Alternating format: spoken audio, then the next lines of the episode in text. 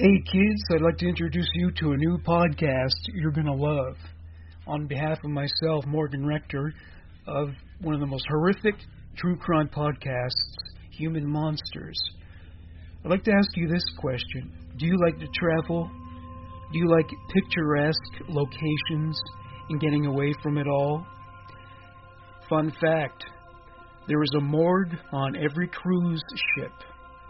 After all, people die everywhere. Why wouldn't they die on a cruise ship in the Bahamas?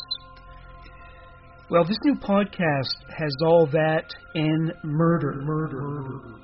It's called Slaycation, and it's a darkly humorous look at murders and mysterious deaths that took place on vacation.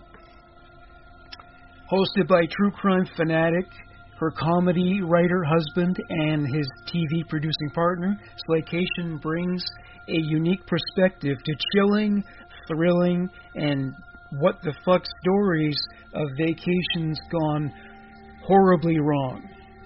From the twisted tale of Harold and Tony Henthorn, whose romantic anniversary in the Rocky Mountains ended with one of them falling off a cliff, to Angelica and Vincent, two recently engaged lovebirds whose Hudson Valley kayaking adventure ended underwater. Each episode of Slaycation will have you asking, accident or murder? But it's not just the stories that'll intrigue you. It's the discussion between a longtime married couple and business partners who happen to be Emmy-nominated T V producers. Each episode of Slaycation also includes humor, takeaway, and travel tips that will keep your next vacation from being your last. If you're ready to pack your body bags, Slaycation is available on all major podcast platforms. Search for Slaycation on Apple Podcasts, Spotify, or wherever else you get your podcasts.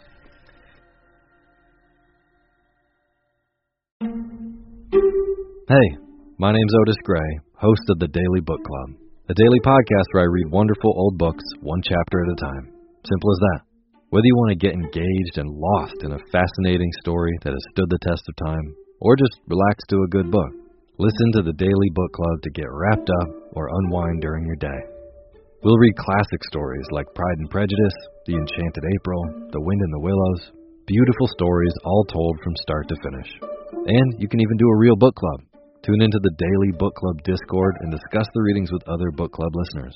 However you want to listen, it's your choice. Subscribe to the Daily Book Club on Spotify, Apple Podcasts, and everywhere else. New episodes every single day. So sit back, relax, and get lost in the Daily Book Club. Imagine unlocking a version of yourself that's unstoppable, where mental barriers no longer hold you back. Listen to Mentally Stronger with me, Amy Morin, therapist and international best-selling author, here to guide you on a journey to reaching your greatest potential. Every Monday, I bring you into conversations with some of the most fascinating minds, experts, authors, entrepreneurs, athletes, and musicians. They don't just share stories. They reveal the mental strategies that propelled them to the top. But here's the real magic.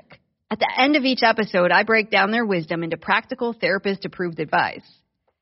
In my solo episodes, I dive deep into the techniques that build mental strength. It's like having your own personal therapy session as you discover how to turn these insights into steps you can take right now. This podcast isn't just for those facing mental health challenges.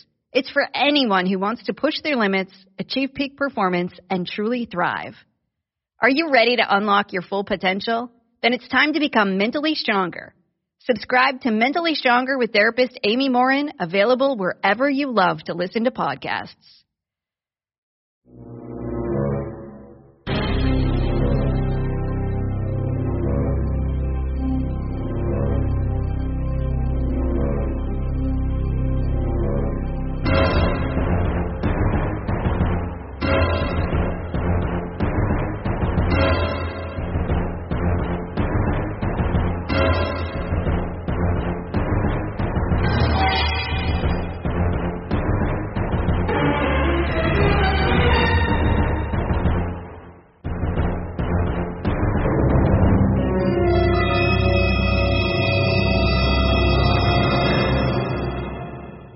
Hello, welcome to our first edition of True Crime News, and I'm joined by a co-host, and her name is Rachel Telfer.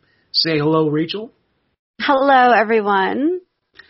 And uh, so I'm just going to introduce you to our listeners. So um, how did you first get into true crime? What, what stoked your interest in that?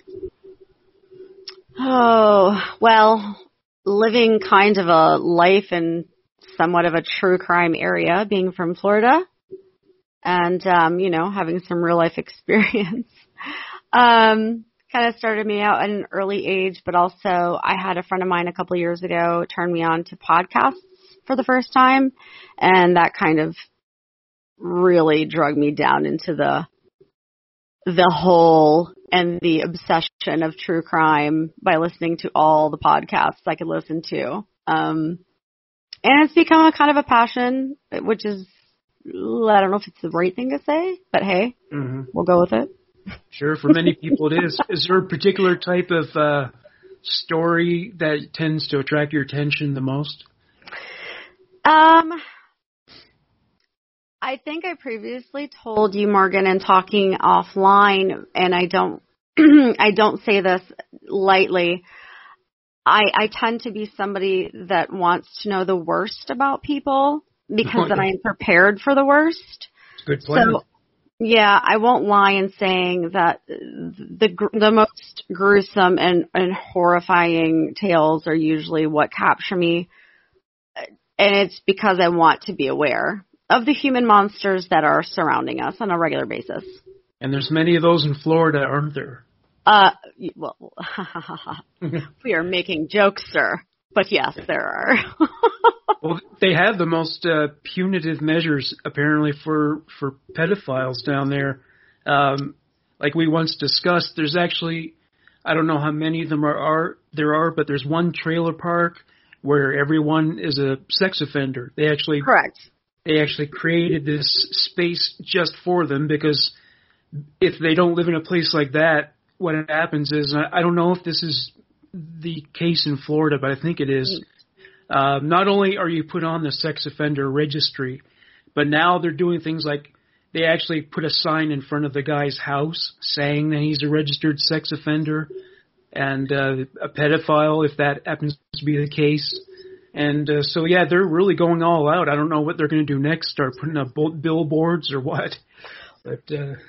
Well, I don't know. I don't know of the signage, but I do know um... – There, there is a website that you can go to uh, regularly, and I don't know it off the top of my head, but I can get it for you. We can link it if, if, if need be, um, where you can pull up.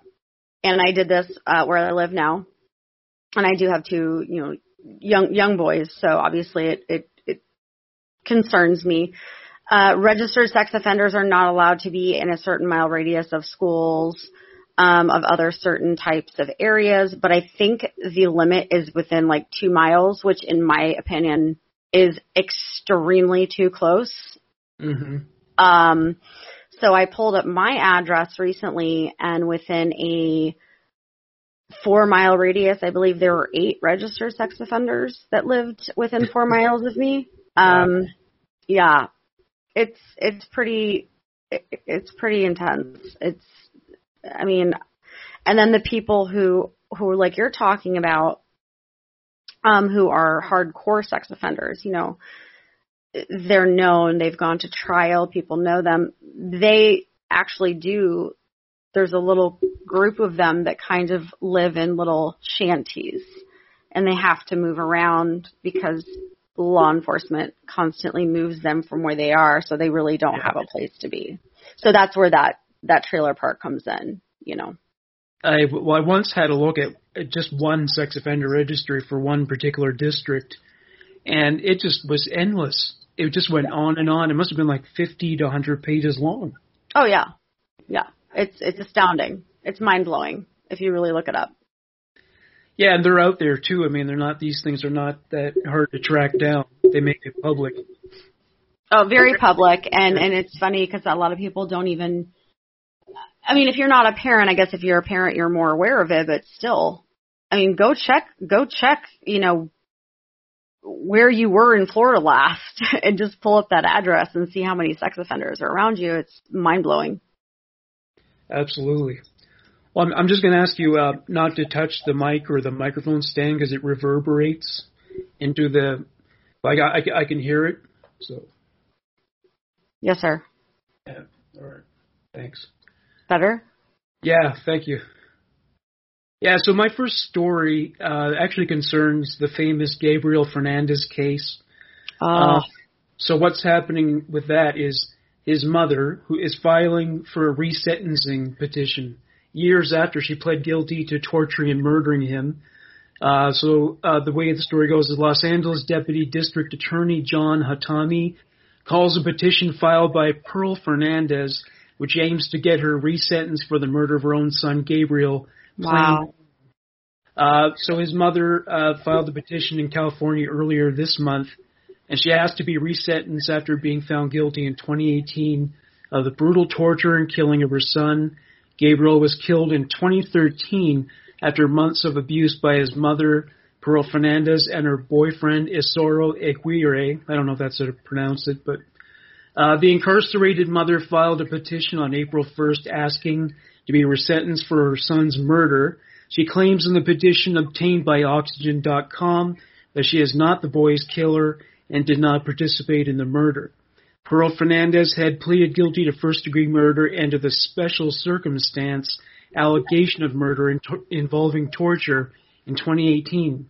She took a plea deal to avoid trial and to receive a life prison term without the possibility of parole. If she went to trial, she could have faced the death penalty. Uh, Aguirre did go to trial the same year and is currently on death row at San Quentin. Uh, Los Angeles Deputy District Attorney John Hatami, who prosecuted both suspects, testified that for months they put out lit cigarettes on the boy's body, mm-hmm. shot him in the face with a B B gun, mm-hmm. made him eat cat litter and feces, and forced him to sleep in a locked cabinet, often while bound and gagged. Gabriel was declared brain dead at a local hospital after being fatally beaten on May twenty thirteen. He died two days later.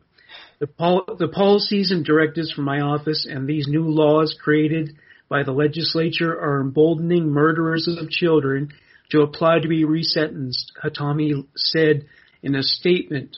This is completely unfair to the surviving families and their loved ones.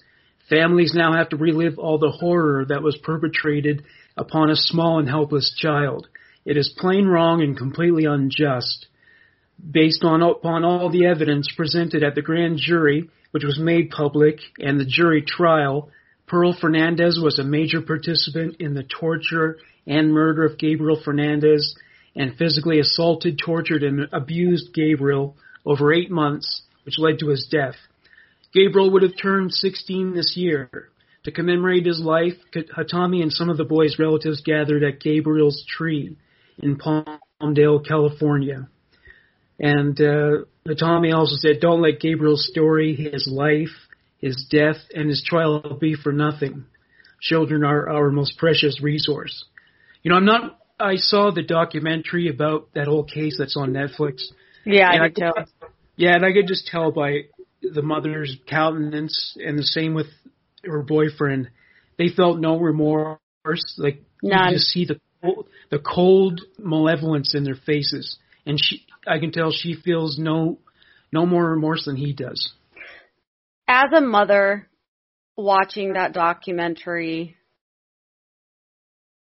broke me. I, I was so appalled. My heart, my soul, you know, and, and I'm, our listeners who are mothers or fathers can can one hundred percent feel that pain, that how could people that bring a child into this world sure, possibly, yeah. number one, do that, and then number two, literally don't have remorse for it. Like, you are just pieces of human garbage.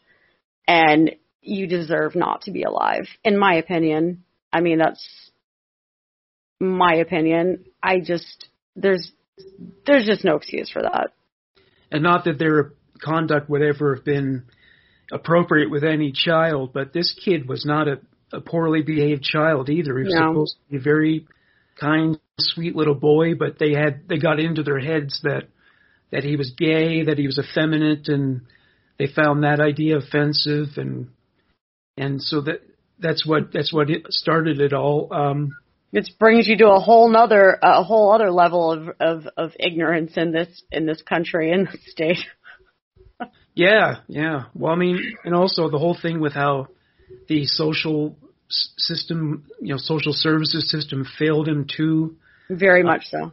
It was just so bureaucratic and fragmented. And, uh, I mean, some social workers almost went to jail because of that. So they, they failed. They should have. It was infuriating.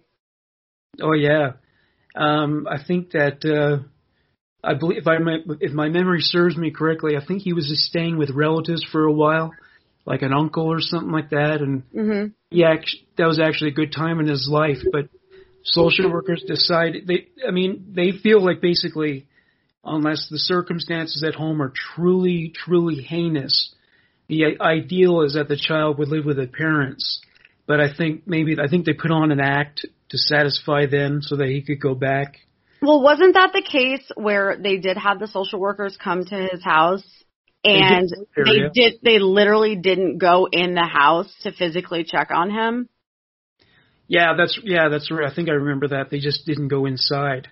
Or if they, they did, just, I think, yeah, I think they hid a lot of things. Um, like when I interviewed a social worker for this show a while ago, you know, that, that's not unusual. People hiding things or, uh, they, they adapt to the system to this in, in the sense that they're like, okay, so we'll put on a, we'll put on an act for these people.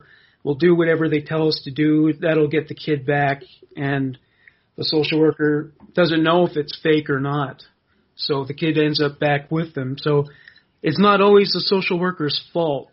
But, right. Uh, Agreed. I mean, they do good work. I mean, I'm not, yeah, I'm definitely not downplaying the social workers. They're, number one, very overloaded. The case amounts they have are astounding, especially in my state where I live. I know um, it's it's it's a really interesting and hard place to be because there's so many things being um, reported, and then you have to make the decision of what's actually a problem and what's not. And I don't want to be put in that position. I wouldn't want to be that person, but I do appreciate the people who do.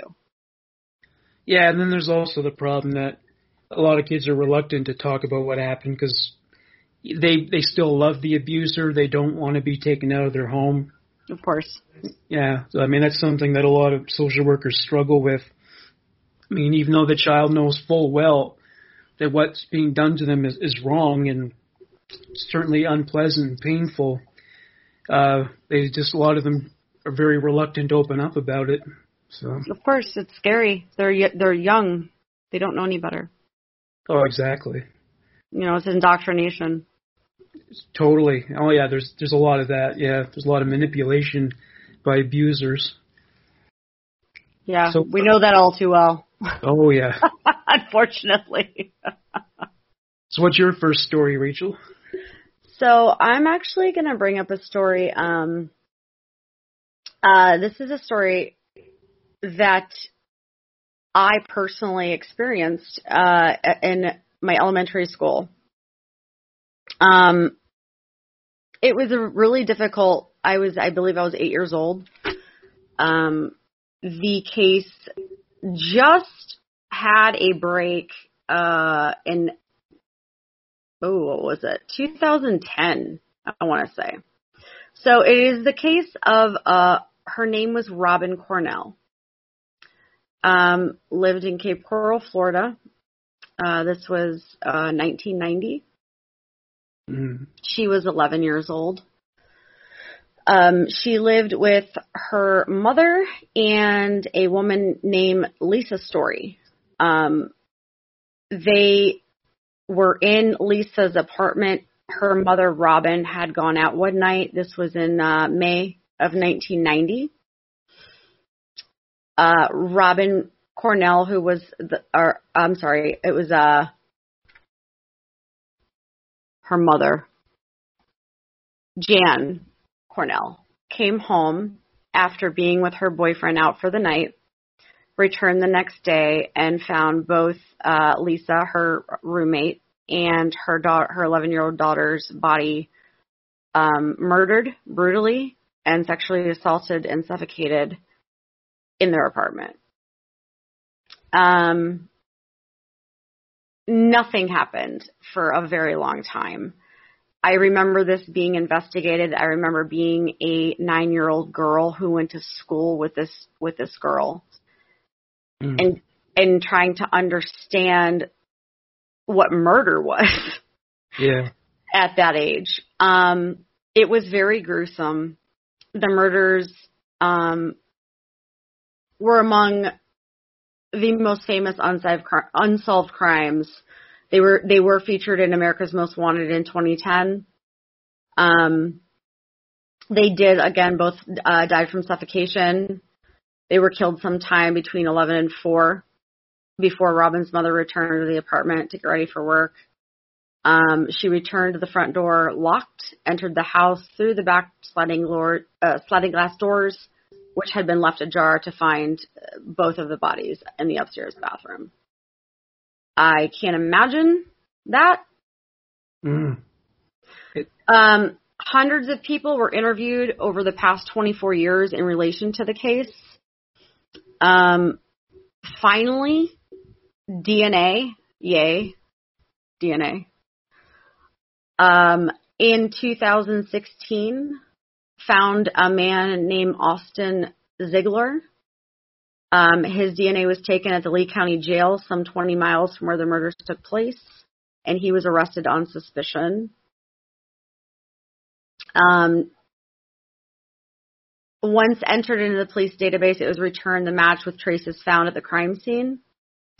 Um, he was arrested, but at this time, I believe he still has not been sentenced, mm. which bothers me.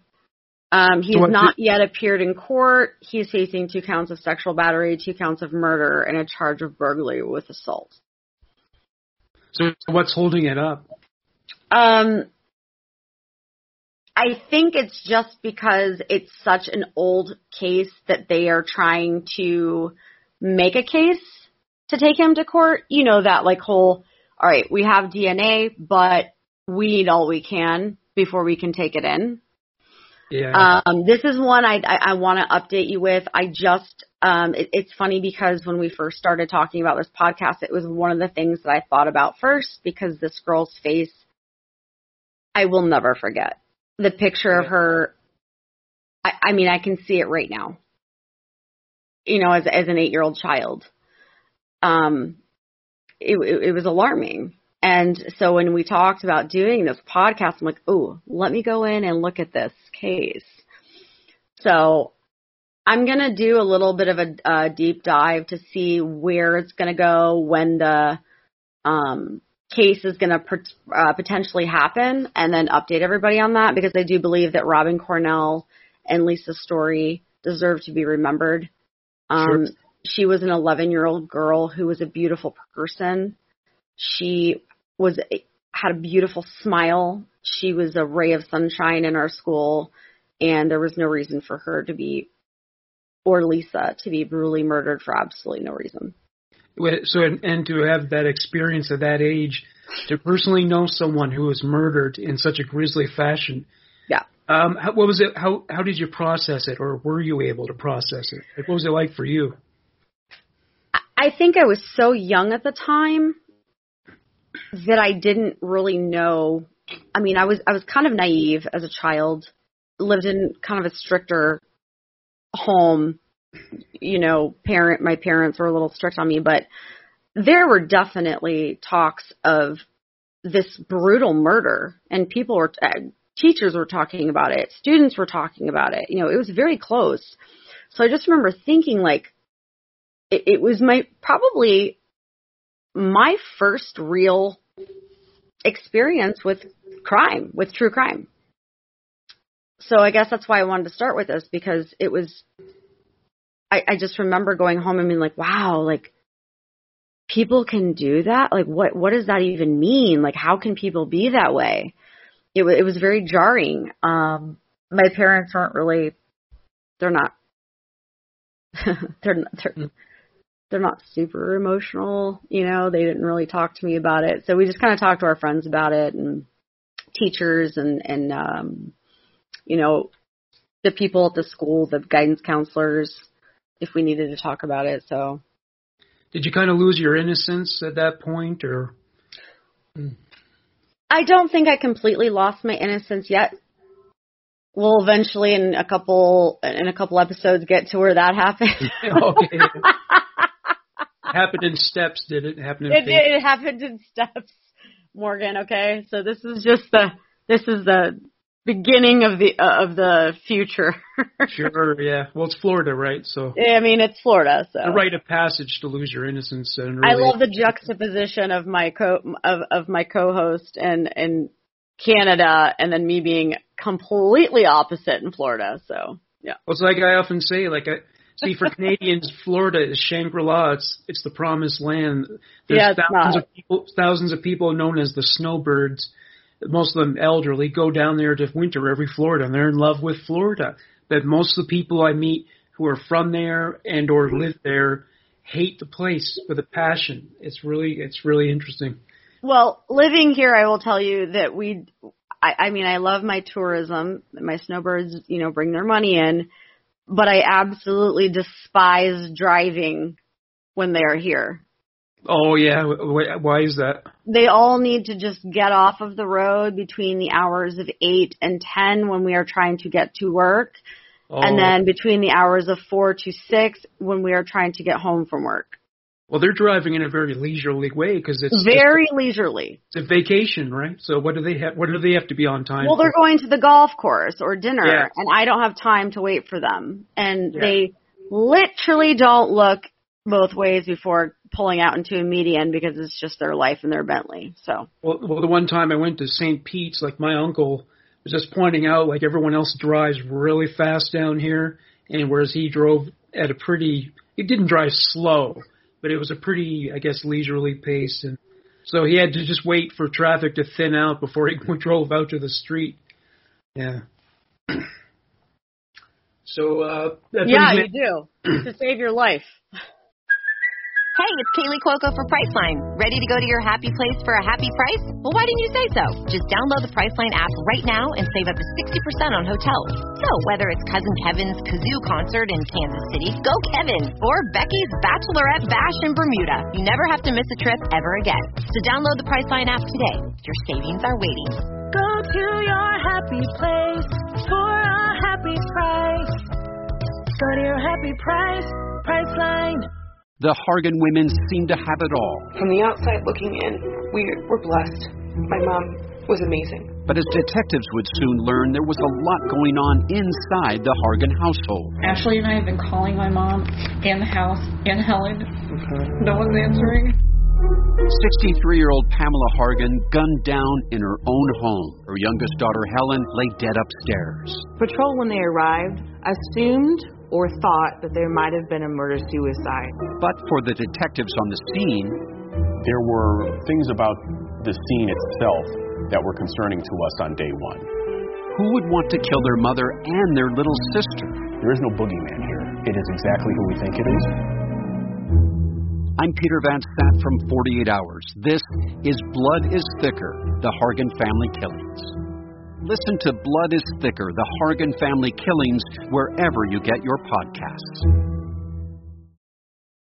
Hi, I'm Karina Beamisturfer, host of Morning Cup of Murder, your daily true crime podcast. Yes, you heard me right, daily true crime. Every day, Morning Cup of Murder tells you a straightforward, short-form story about murder, true crime, cold cases, disappearances, serial killers, cults, and more. And I do that all in under fifteen minutes. With over three years of stories and over twenty million downloads, the Morning Cup of Murder podcast has become a staple of so many people's daily routines. So why not add it to yours? Stream Morning Cup of Murder everywhere you listen to podcasts, and remember, stay safe. Speaking of Florida, my next story is actually about an incident that happened in Florida. Oh, bring it. The title of this one is Man Allegedly, Man Allegedly Pulls Severed Ears from Pockets While Being Questioned About Grandfather's Murder. So, oh, God. Colby Parker, who owned a, an apron emblazoned with the phrase, "The Family Butcher," allegedly allegedly cut off his grandfather's ears after beating him with a baseball bat and stabbing him with a knife. A Florida man allegedly pulled his grandfather's butchered ears from his pockets as he was being questioned in his brutal and bizarre murder over the weekend. Colby Parker, thirty, is accused of murdering his seventy-seven-year-old grandfather, Ronald Wells Senior, on Saturday inside the Lake County home they shared, the Lake County Sheriff's Department said in a press release. Deputies said they responded to the home after Parker reported that he was attacked by Wells after the pair got into a fight while smoking marijuana. Uh, Parker is said to have claimed his elderly grandpa came at him with a knife and that he was able to disarm Wells and use the knife against him. Parker claimed he, quote, acted in self-defense, end quote, according to the release. Wells was found on the front porch of the home with multiple stab wounds and apparently without his ears, which were later found on his grandson. As he, was being, as he was being questioned by police, Parker produced two human ears from his pants pocket, which were later discovered to be those of the decedent, the sheriff's department stated. They said that the grandson then became violent toward the deputies, attacking and fighting them and trying to disarm them. He was immediately arrested and booked on battery on a law enforcement officer and resisting with violent charges, resisting with violence charges. As detectives searched the home shared by the victim and the suspect, they discovered a baseball bat in the corner of the porch with what appeared to be blood-like stains, as well as a large butcher knife on the kitchen table and dripped blood on the kitchen floor. Investigators also found an apron in Parker's bedroom with the phrase, "The Family Butcher," emblazoned on it, though it sounds like that's coincidental. Uh, plastic human ears with fake blood were attached to the garment. Uh, detectives say that Parker later confessed to striking his grandfather multiple times in the head with a baseball bat before stabbing him repeatedly with a butcher knife numerous times, then cutting off his ears. He allegedly, allegedly said he wanted his grandfather to be with his deceased grandmother. Oh. After, after the confession, Parker was also charged with second-degree murder, domestic violence. He's being held on no bond. It's unclear if he has retained an attorney to speak on his behalf. And how long ago was this? Uh, this was pretty recent. I think it was just a few weeks ago. Oh, my God. So I'm feeling a little Ed Gein vibe here. Yeah. Well, it's funny because, you know, pot can trigger psychotic episodes. So it's not it's not entirely safe if, if you're mentally ill. Um And uh, sometimes when you buy it in joints, you know, sometimes people sprinkle cocaine or something on it, so maybe that triggered it. Oh, oh, oh the next story I, I'm going to do actually, we're gonna we're gonna is a good segue into that, but let's continue on this one because yeah. I mean, obviously we know. I mean, name me name me three predictors of a serial killer, Morgan. What what are our three predictors? Uh, cruelty to animals. Yes. Um, a desultory work record. They tend to have struggle, trouble holding down a job. Correct. Uh, substance abuse is another one. Yep. Those are the three that I know for sure. And then, and then I'll go, and then I'll go further, and I'll say, family, uh, uh, some kind of abuse as a child. Oh yeah. And my personal favorite, because I do have children and want them to walk around with a fucking helmet on them at all times, is frontal lobe damage. Yeah, that's true, too. There was some kind of brain defect involved in this guy. Yeah, but, like when kids get dropped on their head or something, I'm like, oh, nope, frontal lobe damage is not okay. That's totally going to make you a serial killer. So I'm overly protective of my kids' noggins. Well, there must have been a, a history of abuse or violence in this situation because yeah. the guy to get for the guy to wear an apron that says "Family Butcher" and it's I mean, got fake body parts glued to it. I mean, uh, what was homegirl's name that was the butcher? What was our um oh one of my favorite serial killers, the one who um, totally skinned her husband and hung his cor- his his skin up, and then put his and then served his head to his his children. Come on, you know who I'm talking about. Um, I don't think oh. I did that case. Um, oh, but you're going to. Well, that's pretty intriguing, I must say. Oh, honey, I'm going to send it to you. Yeah, was that a more recent case? Oh, no, it's older. It's a good one. You're gonna. It's going to be right up your alley. I can't wait. Hey, Human Monsters like fans, you're, you're, you know what I'm talking about. You're going to love this case. They must know what it is. I mean, it sounds like something Ed Gein would have done, or Jeffrey Dahmer. It is. She yeah. is like the female Ed Gein. Yeah. Well, it's interesting. Yeah, there's not a lot of female serial killers, but that would it'd be interesting to hear about that one. No, she yeah, she's she's a she's a peach. When was she alive? She is not alive anymore. Um, she was she had a really rough upbringing, a, a large woman. Um, she was raised in a butcher house, so she uh, cut apart. She she was a butcher, but then kind of took it ooh, a little too far. yeah, yeah. When you when you advance beyond beef, chicken and pork. Yeah, when you do it to, I'm not. I don't want to give away any details because honestly, it's one of the one of my favorite, uh, probably true crime stories ever. So I'm gonna let you. I'm gonna put that one on you, Morgan. Well, there are listeners. I know there are listeners who know like every case. There are people like that. Yeah, um, they're gonna know, and they're gonna want you to do it because you do it only the way you can. So we want to hear that beautiful Morgan voice tell this story. Thank you. Of uh, course. So what was your next case there? Okay, so going into crazy Florida um, crap, when this happened in uh, I believe it was two thousand twelve, I was literally stuck to the live feed of this, and I think hopefully most of you know that it was the man, the the, the face-eating bath salts zombie man in Miami. Mm-hmm. Are we familiar with this? Uh, um, it it sounds very Floridian, but I don't know that specific case. Okay, so what happened? Um, there was a call about a thirty-one-year-old man. He was completely nude. He was running along a highway in Miami and out of his mind, completely just nude, running around. He accosted a um, a homeless man and physically started trying to eat his face. Oh, wow. Okay. So Miami police showed up. They repeat, they pled for him to stop eating the man's face. The man turned around and growled at them. um, they did shoot him four times. He did not stop.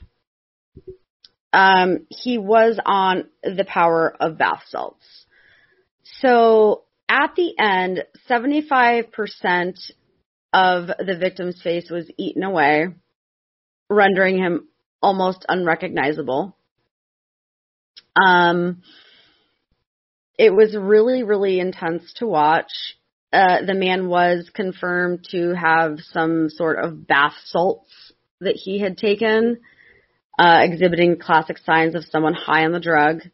Um, so the president of the Mi- Miami Fraternal Order of Police, who had been in contact with the officer who killed Eugene, says similarities between this and other recent cases involving bath salts were striking. So at this time, this was when bath salts, I believe, were sold in Florida because, hi, Florida, let's be fucking ridiculous. And let's just sell this shit in, you know, gas stations, essentially. They sold them in gas stations? I'm not even kidding. Like, like well, like a, it's like the, like, like the synthetic weed and all that. Not this is what caused this craziness. So this is it this doesn't. Not, This is not drug dealers on the street. This no, is like no. This and, uh, is legitimate. Like, you could walk in. I mean, like the the synthetic pot and this kind of stuff. It was just insanity. Um. So the cases, it says the cases similar minus a man eating another. Hmm. People taking off their clothes. People suddenly having superhuman strength. They become violent. They were.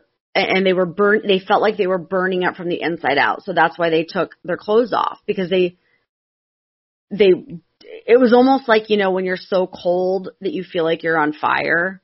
Um, mm-hmm. I've heard some of those stories. Their organs were reaching a level that they would die. So by the time the police approached them, they were a walking dead person. They were legitimately the closest thing you could get to a zombie. Um, the man he attacked was sixty-five years old. He was a homeless man living under uh, near the causeway where he was attacked. Um, he left a uh, few clues as to what led to the attack. I don't think there really was a reason. I think this man was just completely out of his mind. They poured over surveillance videos. We all did. We just, I mean, I this was live. There was a helicopter above this, and it was the most disturbing. Mm-hmm. If any of you want to be, you little, you little human monsters, if you want to go look at this, you can uh, YouTube this video, this uh, scene, and it is, it's intense. So um, did, did they ban bath salts eventually? Yes, so they did. Um It, it, so they called it like the new L S D as a recreational drug, but it was not, it wasn't. They get very aggressive. They're stronger than they usually are. In the emergency room, it took four to five people to control them. Jesus. This is the kind of stuff, you know, that we were dealing with. Oh, yes. So, I mean, I'm thinking, so you used to, um, you created that big event, that zombie event. So if you guys had sold bath salts, maybe you could have had some legitimate zombies, right? Funny thing you say, because um, I, I did, I was one of the organizers of ZombieCon, if any of our listeners know what that was in Fort Myers. Uh, hey, hey, even though it ended on a bad note, I did do nine years of pretty epic, uh, very calm and not a lot of problems up until the last, the last hurrah. Um, yeah, I mean, that was a concern for us. And we, I mean, not to get off topic, but we, we did hire, we had to uh, pay for police. We had to hire our own security guards. We had a lot of security there. So it was mostly, uh, up until last year, a very safe event. Oh, boy. Uh, so, well, so bath salts are basically the biggest threat to safety in Florida until recently. So now you can't buy them at all?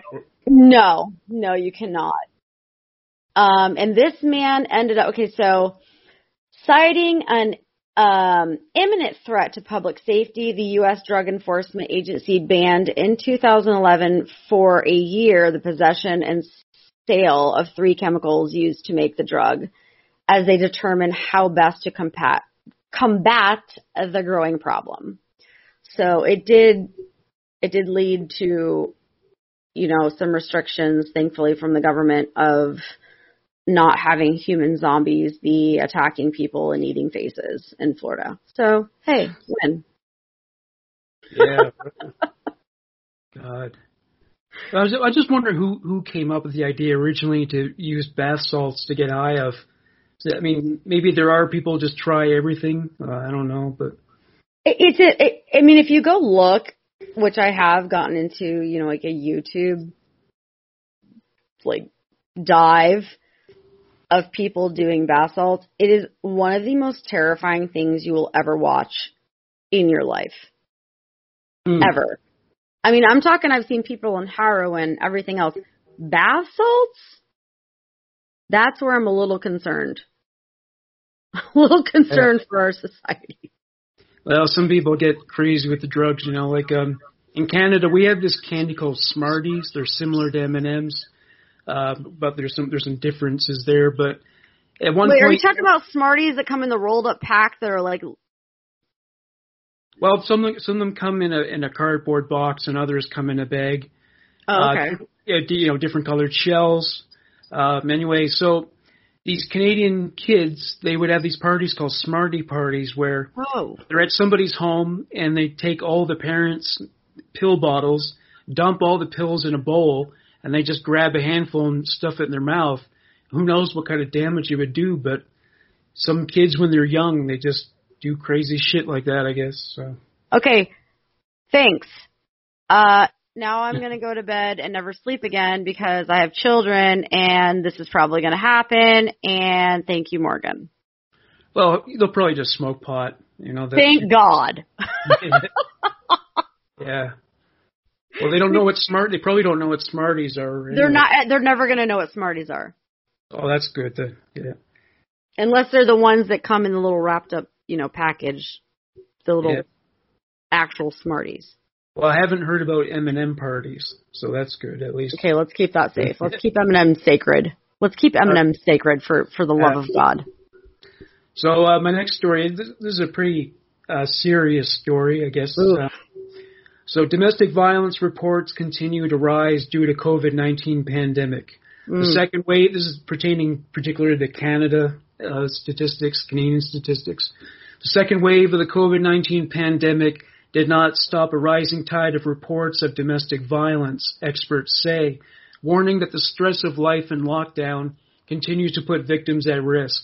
Canada's Assaulted Women's Helpline fielded twenty thousand three hundred thirty-four calls between September first and December thirty-first, twenty twenty, compared to twelve thousand three hundred fifty-two over the same period the previous year, said Yvonne Harding, manager of resource development at the organization. She said, it's very disturbing to know that there are so many women who are in this really precarious situation. There may be, there may have been limited support for them beforehand, but at least they had outlets. She said opportunities to leave the house to get help, such as daily trips to and from school, have in many cases been eliminated during the pandemic. Access to friends and family has also been cut off, she said, leaving victims with fewer options. Call volumes spiked almost immediately when swaths of Canada first locked down. Between April first and September twentieth, or September thirtieth rather, the center received fifty-one thousand two hundred ninety-nine calls. Wow. Compared to twenty thousand ten calls at the same time in twenty nineteen. She said everything closed overnight and our crisis lines lit up. We saw a range of calls. We saw those who were feeling immediately threatened because their situation had escalated, and we saw those for whom fears were kicking in because things were starting to change, and they were used to being able to access community supports in person that were no longer available to them. Uh, the Assaulted Women's Helpline has had to expand services and has received government funding to do so. Police, too, are seeing a spike in domestic-related calls, albeit not as pronounced.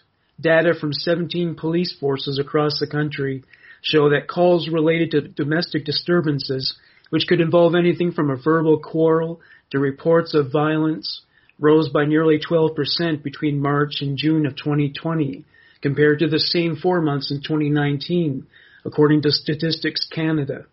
It also showed reports of assaults by family members dropped by four point three percent, and reports of sexual assaults by family dropped seventeen point seven percent. The Ontario Provincial Police did not provide data about domestic incidents. Um, uh, intimate partner violence and mental health are often closely connected, and from what's been reported worldwide, the pandemic has had a profound effect on people's mental health. Um, So, and statistics tell us that domestic violence goes on long before someone actually picks up the phone to call the police. So this one person said, so anecdotally, I can say that often our calls are lower than what's actually happening in the community. So it's interesting. The sexual assault went down, but the physical assault went up. Right. So I guess, I don't know, a lot of these people are sick and tired of being around their partner so much, so losing interest in them, I don't know. So there's just, I guess it's just like a matter of familiarity breeding contempt, so. Well, I mean, I kind of saw that coming, to be honest. Um, and uh, being somebody, we'll go ahead and put this out here, guys. I'm a cool chick, but I do suffer from A D H D, generalized anxiety disorder, maybe a little P T S D, but I have myself pretty much uh, thera- therapeutically, uh, you know, see a therapist and I'm drugged, so I'm good. However, I think about this when this pandemic started, these people who are stuck in a situation, in a home, even children, you know, mothers, fathers, whoever, in an abusive relationship and they can't get out. That's terrifying. That's scary. You know, to not be able to get out of an abusive relationship during a pandemic. That's, that's new. This is new. We don't know how, we don't know how to handle this. Well, the last time you know, there was a really serious plague like that, that was centuries ago. Uh, centuries ago. And now it's like, you know, what do you do? Like, how do you handle this? What, what are the, we don't have enough mental, uh, you know, help as it is in this, in this country, at least in my country. Well, during like the Black Plague, there was no place for women to go even before or after. Correct. So I guess it would have been even worse back then. So. Yep.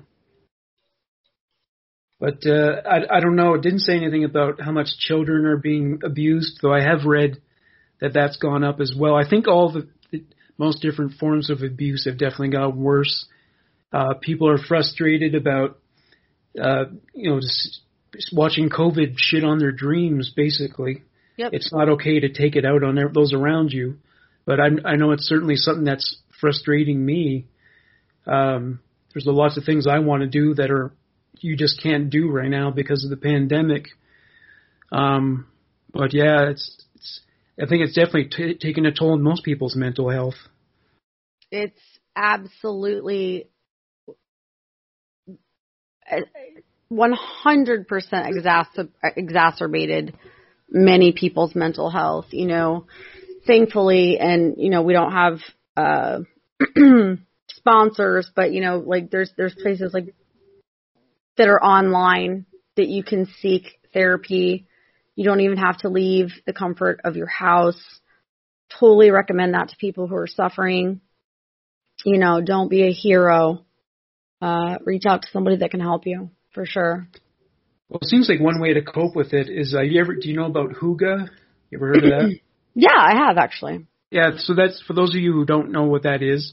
Uh, it's this concept kind of created by the Danes and people in Denmark. So it consists of basically just setting aside part of your day where you're just you're just reveling in comfort, whatever that means for you. Uh, you relax, you enjoy doing whatever it is you like to do, something you like to eat, a favorite beverage or whatever. And I think part of it, big part of it's relaxation, but they actually make a point of setting aside part of the day just to en- enjoy themselves. And the Danes are some of the happiest people in the world, so maybe that's a way to cope with, with the pandemic. Like, I know a lot of people... Have you found that helpful to you? Well, I think it's been helpful to, like, you know... Um, I think one thing that's common, I think people are watching a lot of Netflix. Just take your mind off it, you know, watch mm-hmm. your favorite movies or T V shows. And I've been rewatching my Golden Girls D V Ds, and so that's... That's entertaining. Okay, let's all just stop for a moment, okay? For those of you who listen to Human Monsters and listen to Morgan like I do, loving his voice and his very soothing cadence, let's just all talk about the fact that he he watches Golden Girls for fun, okay? This is the Morgan that I want you to know. I have a T-shirt, too. Yeah. It's the greatest thing in the world. So when we first talked, I'm like, wait. Morgan Rector is listening to Golden Girl, watching. Yes, we are spirit animals. This is this is my man right now. Well, I watched it with my grandmother when I was a kid in the eighties. Love it. And, and uh, it's not just a, a show for women. I don't think it is. Or for oh no, years. It's a really funny show. I think, and I think actually a lot of different, a lot of people of different generations enjoy it. It was so, brilliant writing, just like Rose, Roseanne okay. was one of my favorites. Brilliant writing. Oh yeah, I, I love Betty White, and you know she's she's great, and it's, it's great to see that she's But she's probably going to turn one hundred, and that's really oh, cool. Oh, well, she's a national treasure, and we have to save her at all costs. Oh, absolutely. Yeah. one hundred percent. So what's your next story? Oh, my gosh. Let me find my next story. So I'm just going to put this out here that I thought we were recording next week, so Morgan has me completely unprepared, but I'm riding by the seat of my pants because I am a single mother who works forty-seven jobs. We're going to go with it. Mm-hmm. Okay. I was getting ready to do this one. We're going to save that for next week. Hold up. So I wanted to save this for a future episode, but I am going to, I'm, I'm going to mention it just because it came up in recent news locally for me. And, and I hate to do another local story, but it, it was very true to me. Um, When I was in high school, which was five years ago, and by that I mean twenty-five years ago, um, we had a, a really big, crazy thing that happened that got international news. It was a gang called the Lords of Chaos. Uh, Morgan didn't know of it, but I think probably some of our our U S A people might have known about it just because it was kind of a big deal. Were they uh, t- were they typical street gang like the Bloods and the Crips? Not at all. Completely the opposite. They were three very kind of nerdier, laid back, not laid back, just kind of really, I don't want to say goth because it technically wasn't goth yet, but just, you know, not the most popular kids in school. And, um, you know, the, the ringleader, Kevin Foster, kind of led the other two along, I think. Um, so what they had done is they, they, they started this quote-unquote gang called Lords of Chaos. And in our town, they went on a little crime spree, if you will. They burned down, we had a, uh, it was a Coca-Cola plant that was a super old. It was, you know, one of our beautiful historic buildings. They burnt that down. And um, they decided to steal a bunch of things from around town. They Uh, broke into places. They they they lit fires in other in other buildings. They let off grenades. Um, one night they had decided that they were going to break into our high school, where I went. Mm-hmm. Um, in the middle of that, one of our teachers, who was a beautiful, beautiful man, young man, he was thirty-two. He was a band director um, at my high school, um, caught them breaking in. Mark Schwebes was his name? How do you say Yeah, his name was Mark Schwebes. Yeah, he was thirty-two, band director at Riverdale. He caught the members. Uh, they were loitering on the school grounds. Um, I guess they had got, they were trying to steal, like, staplers, a fire extinguisher, um, you know, just ridiculous. And he had, you know, angrily run them out. Um, so they left and got very angry with him. And then they decided to have a plot to kill him. Um, approximately eleven thirty on the night. Oh, what was the night? Hold up. Where'd it go?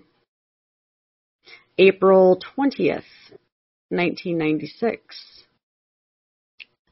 Don't correct me if I'm wrong with that, guys. Um, it was approximately eleven thirty p.m. Uh, Mark heard a knock at a door. Open it.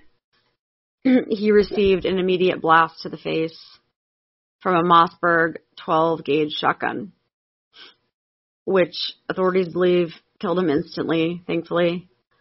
Um, Kevin Foster, who was the ringleader of the um, quote-unquote gang, shot him a second time in the buttocks um, because he wrongly perceived him to be a homosexual, um, mistakenly believing that it was impossible to trace shells back to his shotgun because it was a smooth-bore weapon.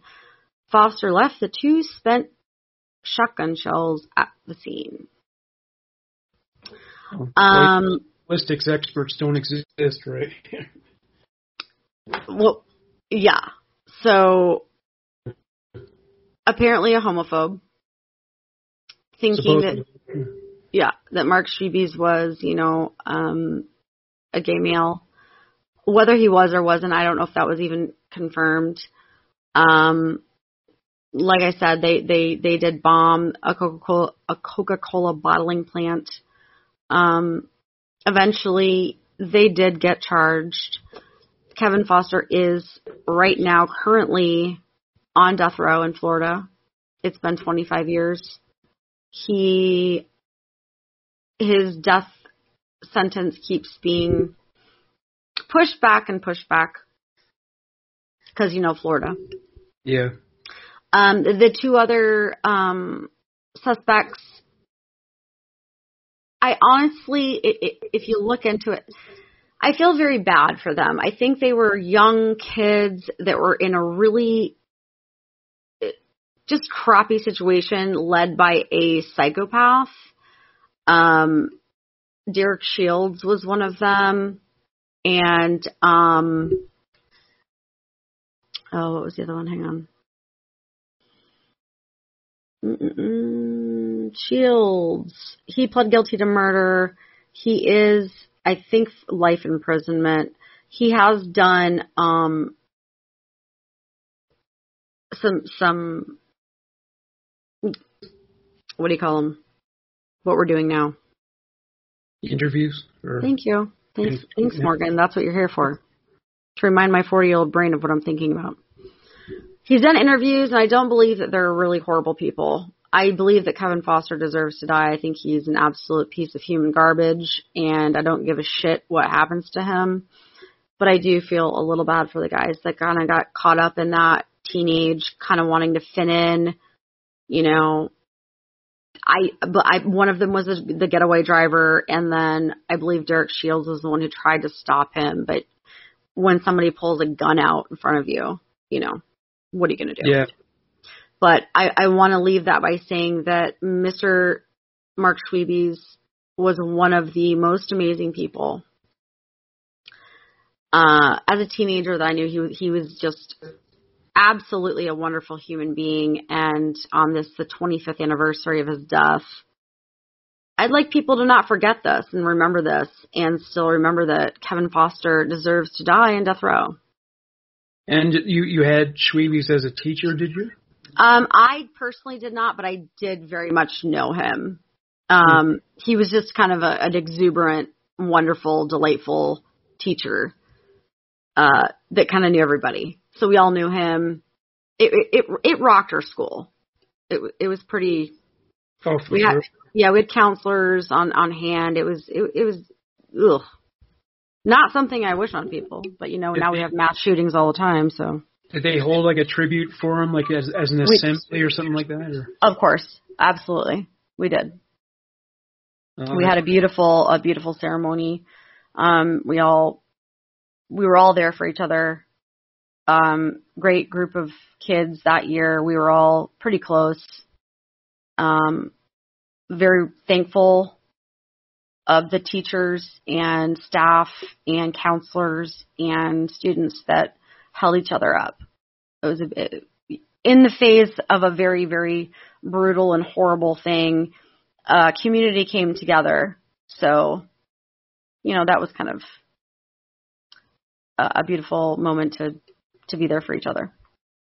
Yeah, and that so that had elements of a hate crime. And the next story I'm going into is a hate crime. Oh, so, perfect segue. Yeah, the heading is uh, Iowa woman pleads guilty to hate crime charges for attempting to kill two children because of their race and national origin. Oh, God. So, uh, yeah, she pled guilty in federal court to hate crime charges because she attempted to kill two children because of that. Uh, according to her admissions, Nicole Poole Franklin, forty-two years old, uh, that she made during the hearing on the afternoon of December ninth, twenty nineteen. Uh, she was driving her Jeep on um, Preston Avenue in Des Moines, Iowa, where the first child victim was walking along the sidewalk with another younger relative. Upon seeing the children and believing that the victim was of Middle Eastern or African descent, Poole Franklin drove her vehicle over the curb towards both children, striking both of them. Poole Franklin then drove away from the scene. The assault resulted in injury to the victim, including cuts, bruising, and swelling.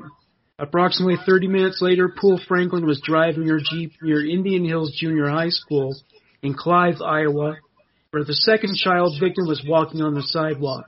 Poole Franklin, believing the child was Mexican, drove her vehicle over the curb and struck the victim, causing serious injury, including concussion, bruises, and cuts. Mm. Poole Franklin drove away from the scene but was apprehended later that day. Um, so there's a quote here by a district attorney, or sorry, Deputy Assistant Attorney General of Iowa. Nicole Poole Franklin attempted to kill two children because she thought they came from another country. Uh, all people in the United States, regardless of where they came from, have the right to be free from fear of violence because of who they are. The Justice Department will continue to protect the civil rights of all individuals and prosecute hate crimes, as we have done in this case. Our office will vigorously pursue civil rights prosecutions against individuals such as Miss Poole Franklin for hate-motivated attacks. And, uh, you know, it's quite amazing, this thing I've noticed uh, that's going on in the States for a few years now, is that people like that are, are incredibly bold now. They're very open about it. Well, uh, yeah. Do you find that happens in Florida a lot, where people are just coming out with these, you know, racist, you know, verbal attacks or physical attacks, and they're just not bashful about it anymore? Well, I mean, if I, if I'm going to be honest, in, in this in this podcast, and not, I'm going to try not to be political, okay? But I am going to say that in the last administration that we had, I do believe that it empowered people who are already racist to not hide their racism. It's still very much a problem. I see it all the time, especially living in Florida.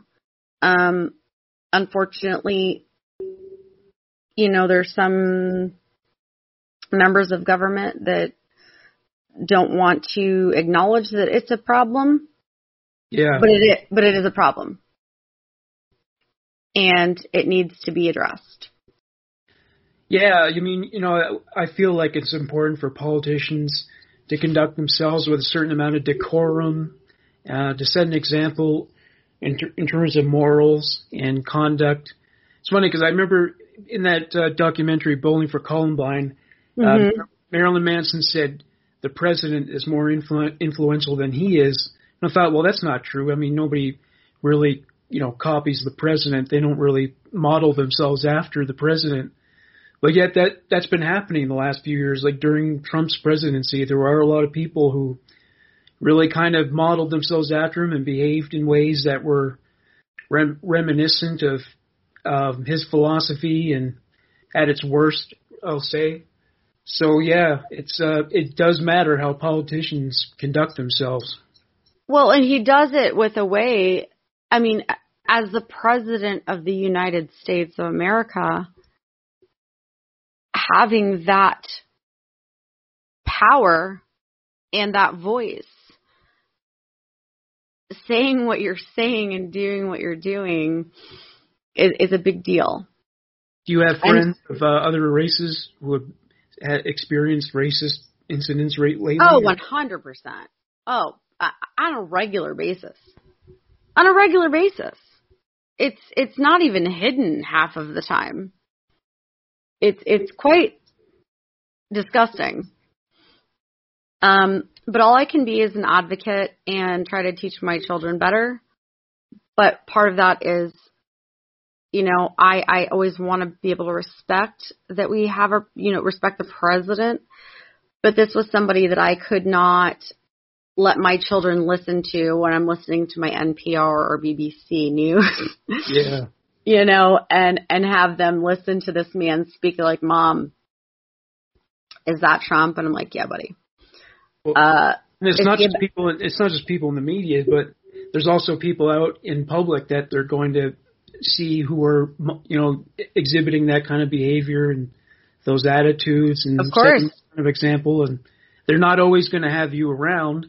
So, you know, those influences are, are toxic and they're out there, you know. Well, I mean, my kids come home and tell me that, you know, they're seven and nine. Oh, well, well, my friend said that the, pre- the President Trump's a great president. I'm like, hmm, well, that's their parent saying that. So, hey, it's okay, buddy. You just don't get into a conversation with them. It's it's fine. You just, you know, steer away from that conversation. Well, the sad thing about those kids who are kept in the cages, um, a lot of them, they've never seen their parents. They'll never see them again. Like, that was such a mess, which is oh. really tragic, I think. That is such a sad thing. So, it really is. Yeah. Uh, I mean, yeah, the, the the DACA problem and the children ripped away from their parents. And, you know, Florida's just a hot mess. Let's be honest. Yeah.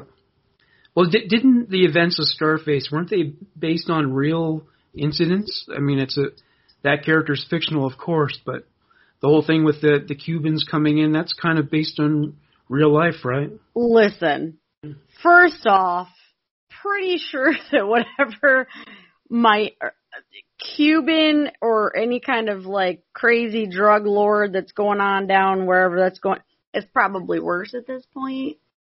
Drugs aren't going anywhere. Well, I mean, you take some people and you force them to live, you know, in camps while mm-hmm. everyone else in the country is living in, you know, regular dwellings. I mean, don't be surprised if some of them end up acting like animals, right? You know, like caged animals. Absolutely. So, I mean, they criticized the Cuban government, but when their refugees went there, they didn't exactly treat them any better either. No, they didn't. No, they didn't. And, and and where else? I mean, if I were stuck in a place that bad with my family, you know, guess what? I'd be trying to get them out, too. Oh, too. Almost totally.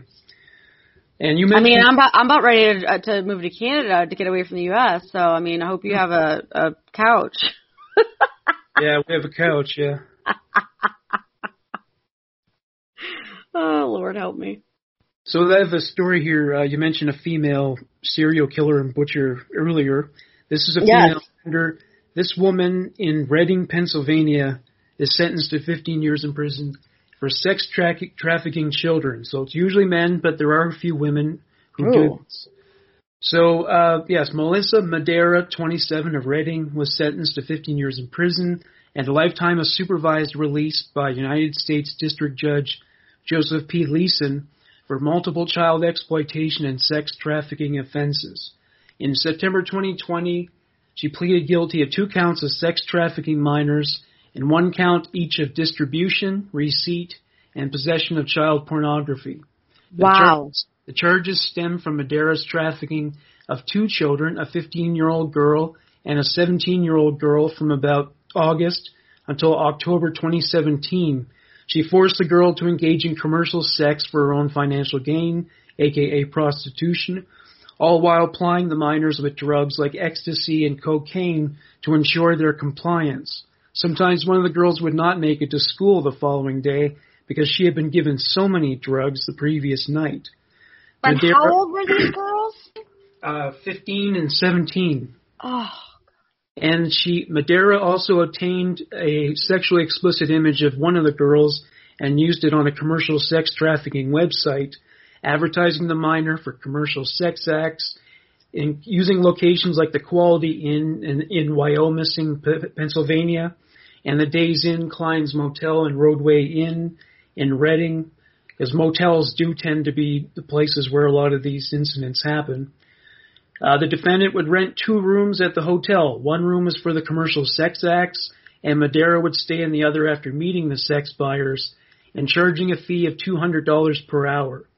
After the fifteen-year-old's mother reported her missing to the Reading Police Department in October twenty seventeen, Madera confronted the girl and assaulted her, stating, "This is what you get for being a rat. The crimes committed by this defendant will physically and psychologically impact her victims for years to come," said an attorney. Madera advertised these children like objects and plied them with drugs so she'd be more easily able to control them. Her behavior is horrifying, and she deserves every single day of that prison sentence. Mm. So this woman's just a, clearly a sociopath. So... Interesting, because she's a female, so that's not typical, right? No. In these kind of scenarios. My other thought when you tell me this is, when are we going to be able to to find these websites that yeah. are trafficking children? Like, how are we not able to do this yet? Well, it's the dark web, um, and it, these people, they are very savvy with, with internet-based technology. As I have heard. Uh, well, yeah, I heard about this software called Tor and what it does. Yeah, it, yeah it's basically, it's like it makes you invisible online so no one can yep. track your movements. Yep, no tracking. Uh, but, yeah, you don't access these areas, you know, just like casually, like going to Google and finding them. It's uh you you have to have connections, and it's uh, supposed to be a very complicated thing. It's absolutely terrifying. Well, I read this story about a, a girl who was um kind of like Clarice Starling in Silence of the Lambs. Yeah, she, she was still a student at the F B I, but I think at, when they're getting closer to graduation, they do start to investigate real crimes. So her task was to infiltrate the the pedos who sell and make child pornography and who actually engage in child sex trafficking. Yeah. So she said that um, it's hard to get in. You have to have child pornography to show them so they know you're legit. And it took a long time for her to get through. But then finally she met a woman there through a chat applet. And uh, the woman said to her this thing, and I'll never forget this. She said, mm. "Me and my husband have some kids, and we're raising them pedo." What the fuck does that mean?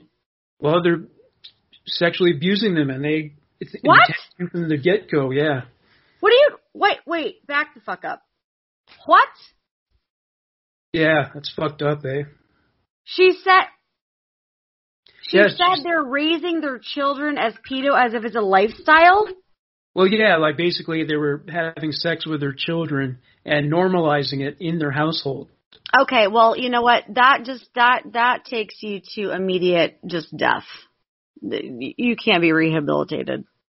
Yeah, that's unbelievable. Yeah, actually, the Paul Bernardo Carla Homonka case. Oh, God. That almost happened. I don't know if I mentioned it in the the show. That was so long ago, it was two years ago. But um, they were shooting these home movies on their honeymoon in Hawaii, and at one point uh, they started talking about having kids, and Carla said to him, "You're going to fuck them all, aren't you?" So, I remember that. I remember yeah, that. Which is another... So every time she's tried to play Miss Innocent Battered Wife, nobody's bought into it.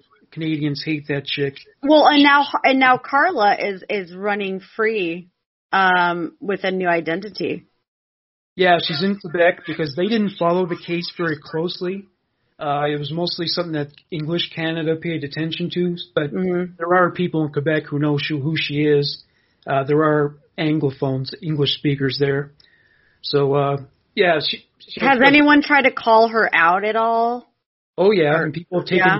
P- people taking pictures of her. She was volunteering for kids' school, and I think some, I heard.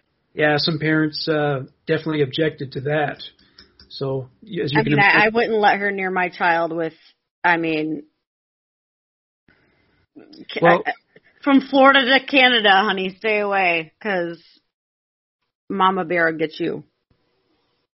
Oh, yeah, she was, I mean, it was it was just because of bad, uh, I think it was because of Bernard, Paul Bernardo's lawyer um, retaining the videotapes for a long time that yeah. she was able to make that plea deal. Because if, if that hadn't happened, she would still be in prison as we speak, as she should be. So. I I also believe she should be. It was it was mind blowing when I found out that she was released. Just absolutely disturbing. But I will say this about, I mean, Florida's a, a shit state, you know, not going to lie. But after listening to a lot of your Canadian um, stories, what really is a hard problem for me is that you do have a lot of more lenient um, uh, sentences when it comes to some of the crimes, th- like murder and rape and all that kind of stuff, than we do here.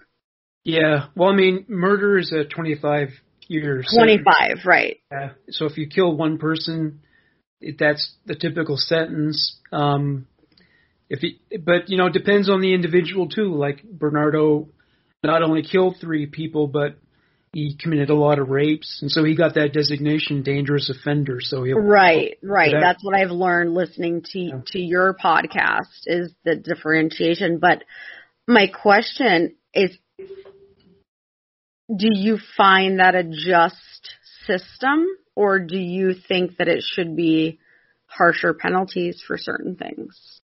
Um, it seems just to me. I mean, I haven't. Um, well, there was. Well, like with the Torrey Stafford case, uh, Terry Clyn McKintick almost went to what they called an Aboriginal healing lodge for women.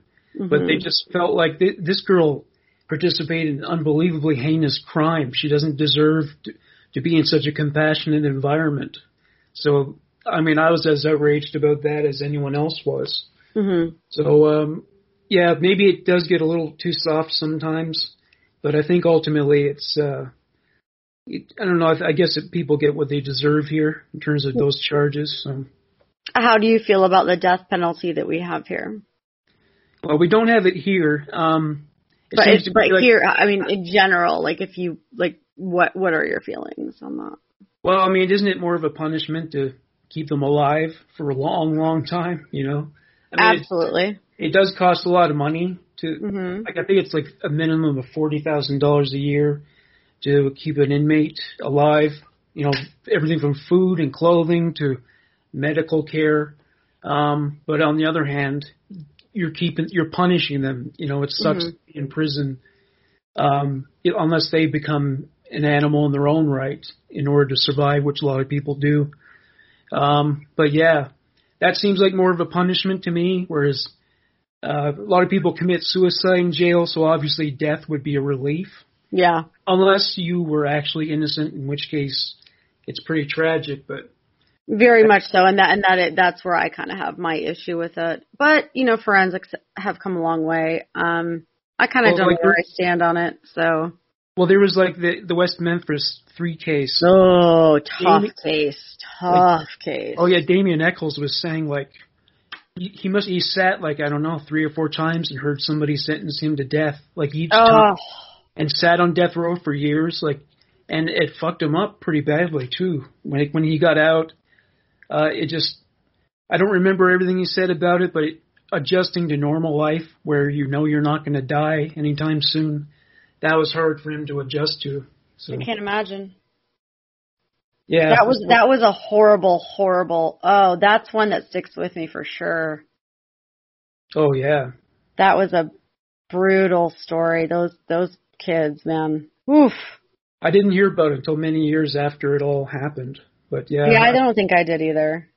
But yeah, I watched the three documentaries, the Paradise Lost films, yep. which I'd Same. recommend. They're really good to anyone who hasn't seen them before. Definitely check those out. Me and Morgan are very young guys, so listen, don't don't let us don't let us fool you. We're we're we're young. We're not young. Okay, I got a I got an, an animal abuse story. Is this going to be too much? Oh, go ahead. You can handle it? I can handle anything you throw at me, honey. Okay. Born ready. Riverside, California. Okay. Authorities this morning arrested a Riverside man on a federal charge alleging that he slit the throat of his young dog, produced mm. a short video of the dying puppy, and posted the video on his Snapchat account.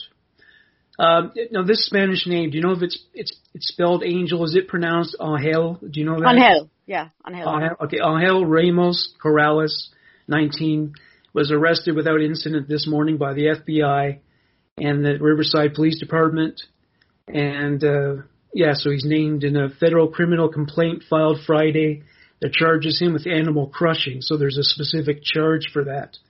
Mm. Um, let me see. How old is he? He's nineteen. Oh, this is a bad start. This, yeah, this is probably a guy who... This is a bad start no, right here, Morgan. Oh, yeah. So according to the affidavit in support of the compl- the affidavit in support of the complaint, the Riverside Police Department received a complaint on February thirteenth, soon after Ramos Corrales allegedly posted the video um, depicting their small brown dog with a large laceration on its neck. On the video, a person believed to be Ramos Corrales makes a series of statements, including, "I'm cold-hearted," and then he callously kicked the dog, who was still alive. What? Oh, yeah. What? They said they found blood stains on the man's clothes, freshly cut wounds on his hand. Um, oh, no. We immediately need to take him into a psychiatric ward. That man is going to be a serial killer. Absolutely not. Nope. Yeah, so there's more details about the charges here. All right, go. Um, so, yeah, the dog was brought to a veterinarian, but they had to euthanize it because mm. uh, just too much, too many injuries. Um, let me see. Purchased the puppy from Craigslist. So maybe maybe Craigslist, they don't do much screening at all, do okay, they? Okay, first of all, I'm going to pause you. Don't ever, ever, ever, ever put an animal on Craigslist for sale or for free. If you don't know that already, now you fucking know it. Don't ever do that. Now you may proceed. Sorry, that was a public service announcement. Well, that was like that uh, that serial killer I um I did the case for the the uh, it was in California. They called him the vampire. Um, what the fuck's his name? The Santa Santa Barbara? No, it's not Santa Barbara. The vampire. There wasn't a Craigslist killer? There was a Craigslist killer, too. Uh, Richard Chase, though. That's what I was thinking of. Yeah. The, the vampire of Sacramento. So he bought. He went and bought animals from people who didn't screen, like selling rabbits and whatnot. Exactly. And went and cut, killed them and drank their blood. Um, but then there's this whole issue with animal shelters where they're asking you t- all these tough questions when you want to adopt an animal. Oh. And I know they I know they, they're protecting the animals, and that's a good thing. But on the other hand, it, these these questionnaires screen out maybe perhaps too many people, and that's why mm-hmm. a lot of these animals get euthanized. So I don't know. It seems like there's no balance in that area. Agreed. Agreed. Yeah, so I don't know. Uh, this one's this next story uh, would be very uncomfortable for you as a woman. Uh, it involves a plastic surgeon and things that he did to women. So uh, let me see. Where's it start here? So, yeah. Let me, Manny let Gupta, me sit back and relax and hold okay. on to my fake boobs. Uh, Manny Gupta, fifty, of Sylvania, Ohio, a former Toledo area plastic surgeon, pleaded guilty in federal court on Monday, April twenty-sixth, to sex trafficking by force, fraud, or coercion and illegally dispensing a controlled substance. This plea is just one step in a long recovery process for the victim, whose courage and bravery should be commended. Mister Gupta's acknowledgement of his heinous crimes now moves this matter to sentencing, where the government will be seeking a significant term of incarceration. Importantly, though, any additional victims of Mister Gupta are encouraged to contact the F B I. Every victim of sexual violence deserves justice. Manish Gupta has now accepted responsibility for preying on, drugging, and sexually victimizing women. He mis- misused his position of trust for his own sexual gratification. He will now be held accountable for his reprehensible criminal behavior. The F B I encourages anyone that has, was sexually victimized by him to contact the F B I at one eight seven seven F B I Ohio. So let me see. So, yeah, so according to court records, from on or about August ninth, twenty sixteen, mm-hmm. through on or about September twenty-fourth, twenty sixteen, Gupta forced, threatened, forced, and coerced a woman identified in the indictment as victim number one to engage in sexual acts. Without the victim's knowledge or consent, Gupta administered an incapacitating controlled substance to commit a crime of violence against her, namely rape. Gupta was this re- in a a, a a home environment, or was this in a medical environment?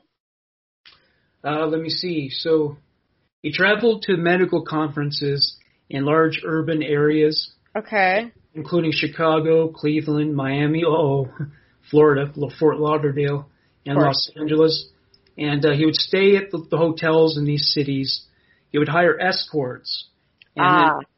Then, which is, I don't understand. I mean, they if you're paying them, you're, you get to have sex with them. That doesn't make sense. Well, but, he had a he had a fetish. He didn't want it to be given willingly. He wanted to take it. Yeah, so Doctor fucking Cosby. Hi. Administered a little Cosby drink, darling. Exactly. Administered incapacitating drugs to his victims and performing sexual acts of violence without their oh. consent. So, I mean, this is, the, yeah, so, like, the fact that these are prostitutes means he didn't have to do that. So this is just a, a sickness. This is a, Exactly. Yeah, this pathology. Is a psychopathic, yeah, this is a an, an, Ill, an, Ill, yeah. an illness.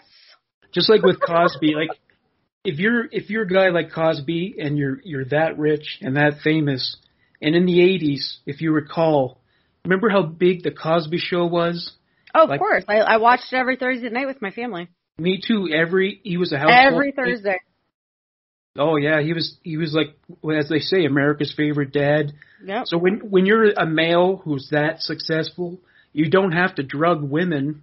You can. No. You can get women to have sex with you, but it, it must be the uh, the pathology of wanting to abuse women where you're drugging them and raping them. That must be the only explanation. It, it's an interesting, and and I think we should delve into that maybe in one and in a future episode into that psyche. It's a it's an interesting thing, and that's what really one of the reasons I love true crime is what makes people, you know. Be that yeah. way. Well, what is it? It's interesting because uh, uh, Richard Pryor's widow, Jennifer Lee Pryor, was saying that she wasn't surprised. She said he tried to fuck everything that moved. um, I actually know a woman who met Cosby because her ex-husband was uh, he was a football player and later on a private football coach. And uh, Cosby was going to hire him to coach his son who had aspirations to be a football player. Oof. So she went with her husband to New York City and met Cosby, and the first thing he said to her was, "So you came to meet the king." Oh, Jesus Christ. Get the fuck out of here. So the arrogant, you know, all That's that. That's when I say, bye, bitch. Absolutely not. So yeah, all that came into his head, right? You know? No. Be stronger. Yeah. Well, I mean, I think that's, not that it's excusable, but all that sexual harassment, like the kind that Harvey Weinstein inflicted oh. on women, it it must come, it must have its roots in having women throw themselves at you because you're rich and successful. Uh, but then you get develop a feeling of entitlement where you think, well, they're all going to want to sleep with me. They all want to be the rich guy. You know, yeah. And Morgan, let me not lie. You know, I, I'm a forty-year-old woman. I'm not completely unattractive, and there is there there's an interesting thing with men and women, and you know, men are from Mars, women are from Venus. We are different beings. We're talking about the worst of the worst in our yeah. in our in our you know stories. These are people that are mentally not well. Some of us, I mean, me and you probably have mental problems, but we know how to deal with them properly. I but can. Men are still men, and women are still women. You know, when you come down to the nitty-gritty of it. So I don't know where that line defines. I'm still trying to figure it out. We're still trying to evolve. We're not cavemen anymore. You know, we want equal rights. We want to accept everybody no matter what. But I don't even know what the hell that looks like anymore. Well, I read this thing about fame. It said whatever negative characteristics you have in your personality, it'll lead to them becoming accentuated and and consolidated. So if if you're like an arrogant prick, mm-hmm. then it's even worse about that. Interesting. And if you're if you're lecherous toward women, then that gets worse too. But it doesn't help that you get groupies.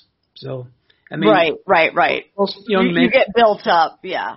Yeah, most young men who fantasize about, you know, being a rock star or rap star or whatever it is, they part of the fantasy is all the women who are going to want to have sex with you backstage, and it's not a lie. It's based, that's the way it is, you know. Right. But uh, it doesn't mean that every woman wants to have sex with you. So. Right. Interesting. It's an interesting dynamic. Yeah, for sure. Well, on that note, I thank you very much uh, to you and to our listeners. You did a very good job for your first episode. So next episode, I'm going to be way more prepared because, like I said, Mama's got a lot of irons on the fire, but I'm very, very excited. I am absolutely thrilled to be given this opportunity. I hope that it goes well. I hope that the audience receives it well. I really do hope they get to see a side of you that I see. You know, you you are that calming, soothing voice, but you also have a little deeper, uh, fun side. So I'm going to bring it out of you. Yeah, you know, we'll see. Yeah, we can. There's going to be a few more laughs. You know, like I have to be very careful in the usual episodes about humor. You know, you can exactly. Only and I don't mean to take any of yes. We're I don't take my stories lightly whatsoever. But you know what? We are going to make fun of uh, some things sometimes, but not the important things. Yes, exactly. Yeah. Yeah. All right. Well, thank you very much for joining me tonight. My and, pleasure. All right. Have a good night now. You as well, my dear. It's Florida evening. It is Florida evening. It is eleven twenty, and yes, my behind is heading to bed shortly. Oh, okay.